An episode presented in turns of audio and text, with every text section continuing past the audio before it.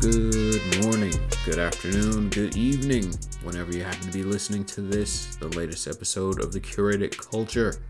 I am your gracious, humble host, Rob, aka Robbie Diesel, and that's right, I told you earlier this week we were going to be hitting you with a bonus episode, and this is what they call the follow-through.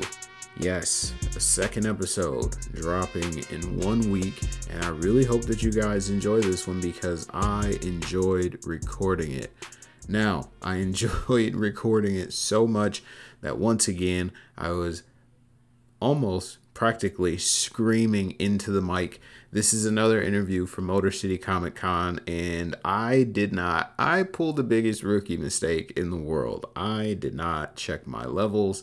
My gain was like all the way up, and it sounds very, very irritating. But thankfully, I calmed down about 5 minutes into the interview, so it doesn't sound as insanely blown out. So you get through the intro in the first few minutes, and everything levels out, and it's actually a really great conversation with Miss Alitha Martinez, who I have been wanting to talk to for a super long time.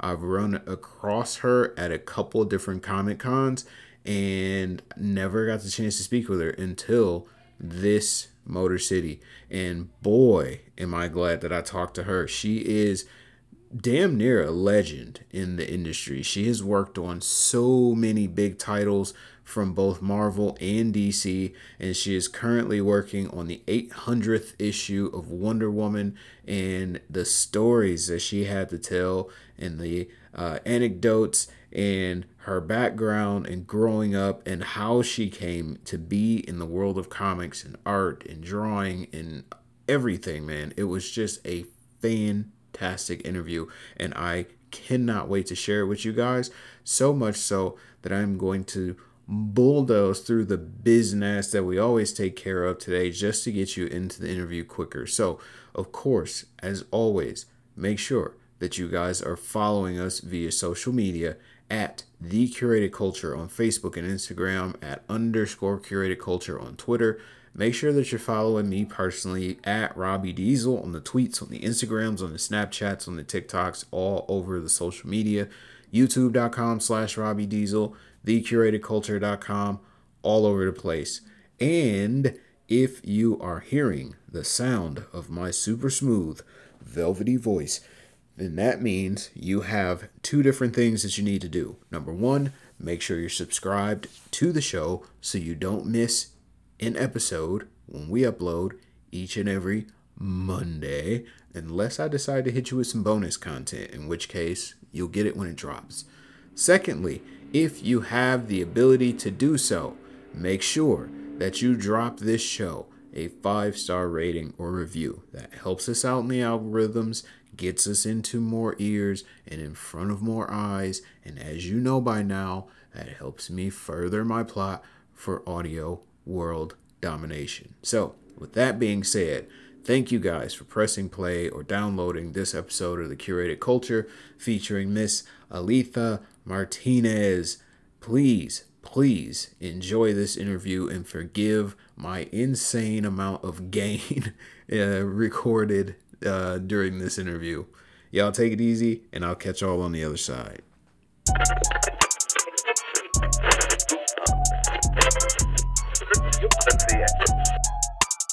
Good morning, good afternoon, good evening, whenever you happen to be listening to this, a very special micro edition of The Curated Culture. I am your gracious, humble host, Rob, aka Robbie Diesel, and I am joined today by a very special guest, Miss Alitha Martinez. Alitha, how are we doing today? Fine, thank you, and thank you for having me. It is an absolute pleasure, first and foremost. I started to look into you last year because I wanted to interview you way back. We have a mutual friend in TJ, and I wanted to interview you back then but didn't get the chance, so I want to first and foremost thank you for taking the time to speak with me. And secondly, I have to ask, because you have quite an expensive portfolio in the world of comics. So what brought you into the world of comics and art and creation? Oh, you mean the love of comics? Are we talking about the love of comics? Well, I don't have the normal story that other people have. It's like, oh, I grew up and I read comics and it was so wonderful. And then my mom or brother or whoever, fill in a family member, took me to the store and I got comics. Voila, love. Oh, no. My family, I'm from an immigrant family. We're the kids that they kept taking out of the country. You know, they send you home. You don't see your parents. In fact, your parents haven't seen you in so long that when they send you clothes, they don't fit. Wow. So then you come up. I didn't know comic books exist. In Curacao, they had no comics. There are nothing there. Please, they had mean dogs, but no comics. But I knew I wanted to draw. I wanted to create. I wanted to tell a story. So I would doodle on the side of my pages. You know how much trouble you get into in front of nuns, drawing things. And again, remember, I'm not drawing Superman and Wonder Woman. I didn't know they existed. Right. But I had my own little spy character because they knew James Bond. And yeah, oh no, that was a sin and a shame. But a missionary came, and all of a sudden they brought a little ash can of Spider-Man, and I'm like, oh my God. So that was the first time I saw something in a comic form. Again, we're coming back and forth in and out of the country as children. Finally, 12 years old, I land in Florida. Then they deport me. But I come back. Don't worry, they got me back. They got me back. They got me back. And I watch TV, and there's Voltron and Robotech and Thundercats, and it's like, oh my God, this is what I want. I need this. Then the other problem, girls don't draw comics. Yes, of course. You see how it's like 2 steps forward, 1 step down, like 10 steps back? So I didn't have the smooth transition of loving comics. No, I moved up to New York with a duffel bag and a guitar, like an old rock song. Yeah. Not knowing what I'm going to do or how get into this. I didn't even know what size paper to draw. Nothing. Wow. Then I tried to go to the School of Visual Arts.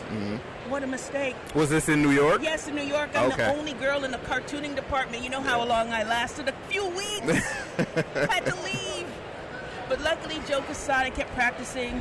And Joe Casada said, I'm going to give you a trial by fire. So I was his ghost. I drew for him first. Started with Azriel Ash, from there rolled into Marvel Knights, and then it's been a 22-year ride ever since. That's awesome, and that is quite the story for sure. Now, one thing that you hit on, there's not a lot of girls or women in comics, but you also are an anomaly because you are a black woman specifically in comics. How does that dynamic change, you know, how you are invited or included in projects or how you yourself approach projects? See, I don't get to approach projects. Projects approach me. They come to you, okay. And that is different because a lot of people, I feel that gives more creative freedom when you think, oh, I get to choose or I get to be somewhere else. I don't have a voice in comics like that. When you start as the first, they tell me I'm the first woman of color to draw the flagship titles. You know, they're the ones they've had, they're going to put money behind. But that also comes with the caveat that you don't create, you regurgitate. Okay. But what that did do, and I do know it did for everyone else, is so that the girl that comes behind me, they don't question.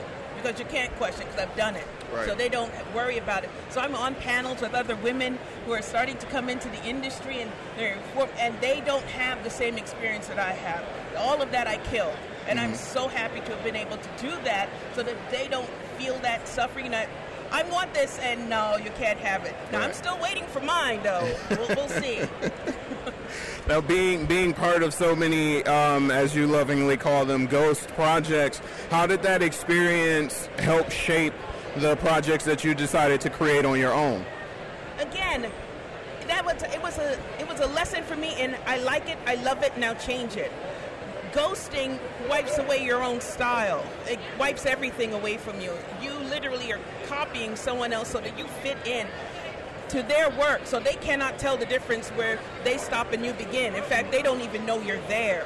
What that did was allow me to hop from studio to studio and project to project to touch people's work on levels that, you know, other young artists don't get to blend into. I mean, I worked with Jim Califuri. He didn't even know I was there because I was inking Aquaman with Peter Parmiati at the time.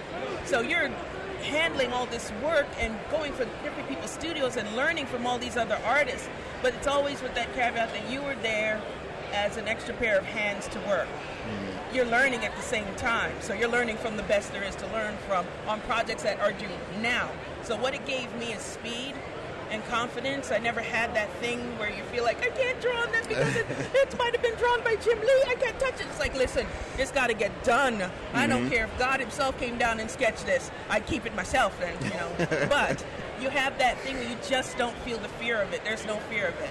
Yeah, and I can see that journey specifically. I read one of your early projects, and in the intro to the book, you speak about your journey from creating this first comic in 2005, I believe, into your current project, Yumi and Ever. How much confidence did that journey of not knowing much about anything at first carry over into the creation of Yumi and Ever and any other projects that you approach? Now, see, this is when I had finally been working in comics. I've already had done Fantastic Four and X-Men and Iron Man. So, of course, the next step is to do your own book. I had actually believed that I've arrived at a place and I was respected by my peers so that we could start to work together, and Image is just coming up and they're just putting out their books. This is right when everyone's coming up. So why can't we put together a book? We did it with an understanding. Whoever gets the first script written, then that's the first one that we go. We all started at the same time. Ningyo came first. So we all worked on this first book. And that was coincidentally the first time I sat at a convention once I had this book done. I wouldn't do it before because, again, why? Marvel and DC don't need me. I need them. They got to feed me. There's a difference. But this is something for me. Definitely. So I'm sitting in a convention, first one ever, with the rest of the team. You're on their own. And Eric Larson comes up and hands me his card and says, I want to publish this. Wow. And I turn to the team and go, what? And there's a dark cloud hanging over their head. And I learned something right there. And it's a lesson that made me. It literally, that is the split in my career. That's from the moment where you're like together and you're believing that I finally arrived to knowing I've gone nowhere. And I have to learn all this. And I'm starting again, all the way at the bottom. Learn Photoshop, Illustrator, InDesign, form my LLC. Learn to do a full comic book by myself, and then Yumi and Ever came because of that. So it actually put my studio together, and then it made me train my son, who later came up and said, Mom, why is this book sitting here so long? All this art, all this everything. It's like, because, hey, number one, it gets dated, and I don't like looking at old stuff. But he's like, no, why don't we do this book? So it took my kid, training him, to bring him up, to help replace me, to do this. Yes. And with Yumi and Ever specifically, reading through the first issue of that, there was, like, I myself have never seen a comic like this before, where in the first issue, there is zero dialogue. You just see death and destruction, not to give too many spoilers away, but there's death and destruction. And that, to me, is like a really brave choice because it focuses the reader to really, really tune in to what's happening. What led to that choice specifically? Like, I want this issue to have no dialogue. I just want you to see the crux, the very start of this story, and then we're off to the races from there. Because ultimately, it was twofold for me. One, the characters will interpret that event differently in the future. When they talk about it, you say, did it really happen? Like, I saw it. But also, as an artist, it's like there's not a lot of challenges when you are regurgitating work. Mm-hmm. The challenge is this is a storytelling form, a visual storytelling form. I needed to see, can I tell a story? And you can follow me from start to finish, from epic battle, from a cast of hundreds down to one.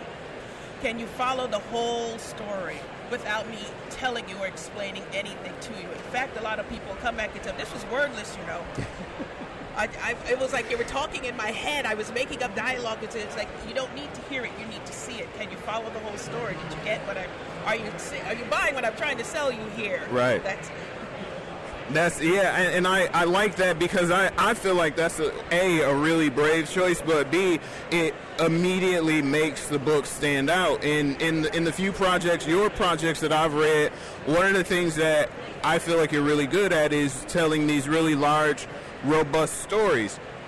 Where do you pull the inspiration from those stories to create them? You know, this is where I have to go all the way back to my childhood, that thing where I knew I wanted to tell a story.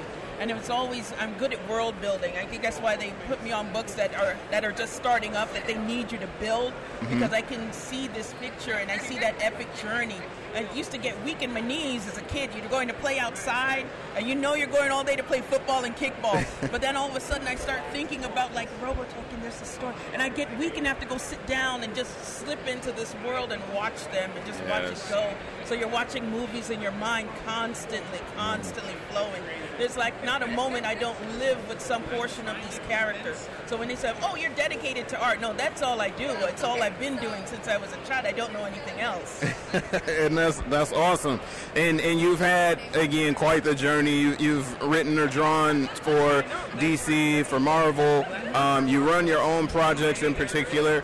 What's next for you and for your comic imprint, and what can people look forward to in terms of Yumi and Ever? Well, Yumi and Ever, I would like to finish its first arc. And again, I'm doing most of my hobby stuff along the side because, you know, I've got to work, and then I literally use that to fuel, you know, the side projects.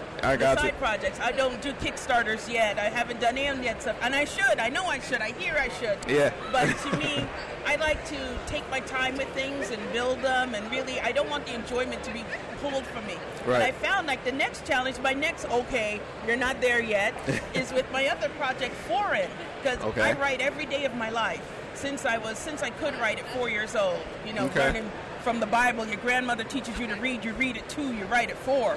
So every day of my life that I can remember, I write something. Okay. And I've been writing this story for many years, and finally my kid noticed that this is something I've never published before, and he said, well, why don't you publish this? I was like, well, I'm working on this part of the larger story. He says, no, publish this. But Mama, begin at the beginning. Don't do a Star Wars. So now you know how old he was when he notices this. As I explained, well, this is not number 1. This is number, he's like, well, why didn't this exist? You see how it makes no sense to children just born today. So I started with Forward, which is mostly, it's a novel, it's prose, it's what they call serious science fiction.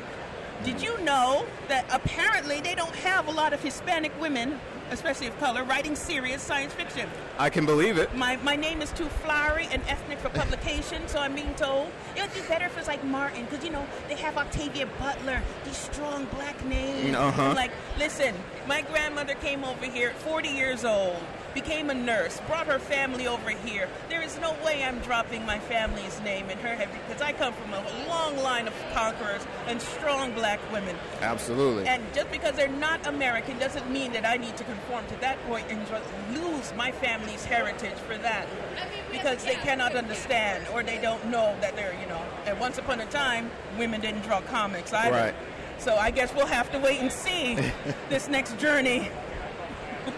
And that's something that we're starting to see, especially from, you know, the big two, Marvel and DC, especially that representation matters. And it's awesome that you yourself have identified that, and you're pushing more towards that. So with that being said, what are your next slate of comics headed out? I know you said you're going to finish Yumi and Ever, and don't feel any pressure to give us spoilers or anything. Listen, we can't get in trouble. One thing they do want me to talk about is that Wonder Woman is reaching its 800th issue. Yes. We worked on 799, and we just finished 800. Okay. So they're like, this is the one. This is our girl. Come now. We have a black queen of Namaskara. Yes. And they let me redesign this woman with the hair that we have on our heads. Yeah. And not just straight, not the hair. Like me, I'm not going to let this go natural. Right. Because then I'm scared to comb it. It's too much to stroke. Look at my son. Right. Uh-huh, you scared of that. Well, you seen my son early. Uh-huh. He's got the same poof. Yeah, poof, but they get scared of it and they don't want to pick it through. Uh-huh. You know, long hair is owie. Right. But you see this. The difference is that when you draw it in a comic, mm-hmm. I think Nubia of all the characters I've ever done for any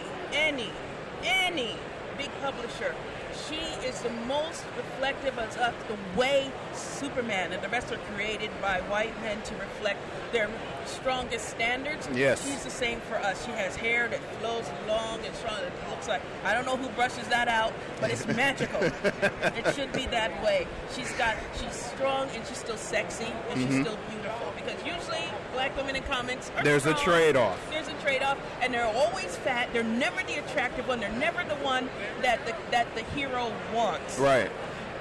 This is different. You allowed this. Now, she just needs to pass that little test where she actually talks to a man she doesn't kill. Yeah. Or want to beat up. Right. And she doesn't kill him, but she's certainly a little, you know, like, you deserve these fists. Absolutely. But so far, she hasn't really had a lot of interaction with the outside world, and the little bit she had didn't go very well. So I'm pretty certain she's not going to leave the mascara anytime soon. Right. But seeing her and now giving her to people, you no longer feel that comics are not for me, or they don't quite see me, or I have to fit into a box that I feel uncomfortable. Such cosplayers. Imagine the armor you need to put on to say, I'm going to dress as this white character, knowing some asshat is going to come up to you and say, but that character's white. Right, you yes. You hear it all, that yes. Well, now you can walk out there, and I am sexy, too. You can wear it with confidence. Exactly. Yes, absolutely. And that is something that is prevalent in all your books. The confidence, the style, the storytelling. I absolutely love it. Ms. Alitha, I want to say thank you so much for joining me. Thank you for letting me run my mouth. I tremendously appreciate it. Before we get out of here, where can the people find you on the socials? Well, I'm Ariat Storm on, where am I, Ariat Storm? Just about everywhere. Instagram, Twitter. Instagram and Twitter. www.ariatstorm.com is my website, but you'll see the link to Forward. You go, who is this woman sitting here? That doesn't look like a comic. No, that's my baby from Forward, Ricky. And I'm just Alitha Martinez on Facebook. Awesome. Thank you so very much. We appreciate it. We're going to drop a link to all of those below. Make sure you guys check out the projects. Thank you so very much for listening. I am Rob. She is Alitha. We'll check y'all on the next one. Peace. Bye-bye. I just like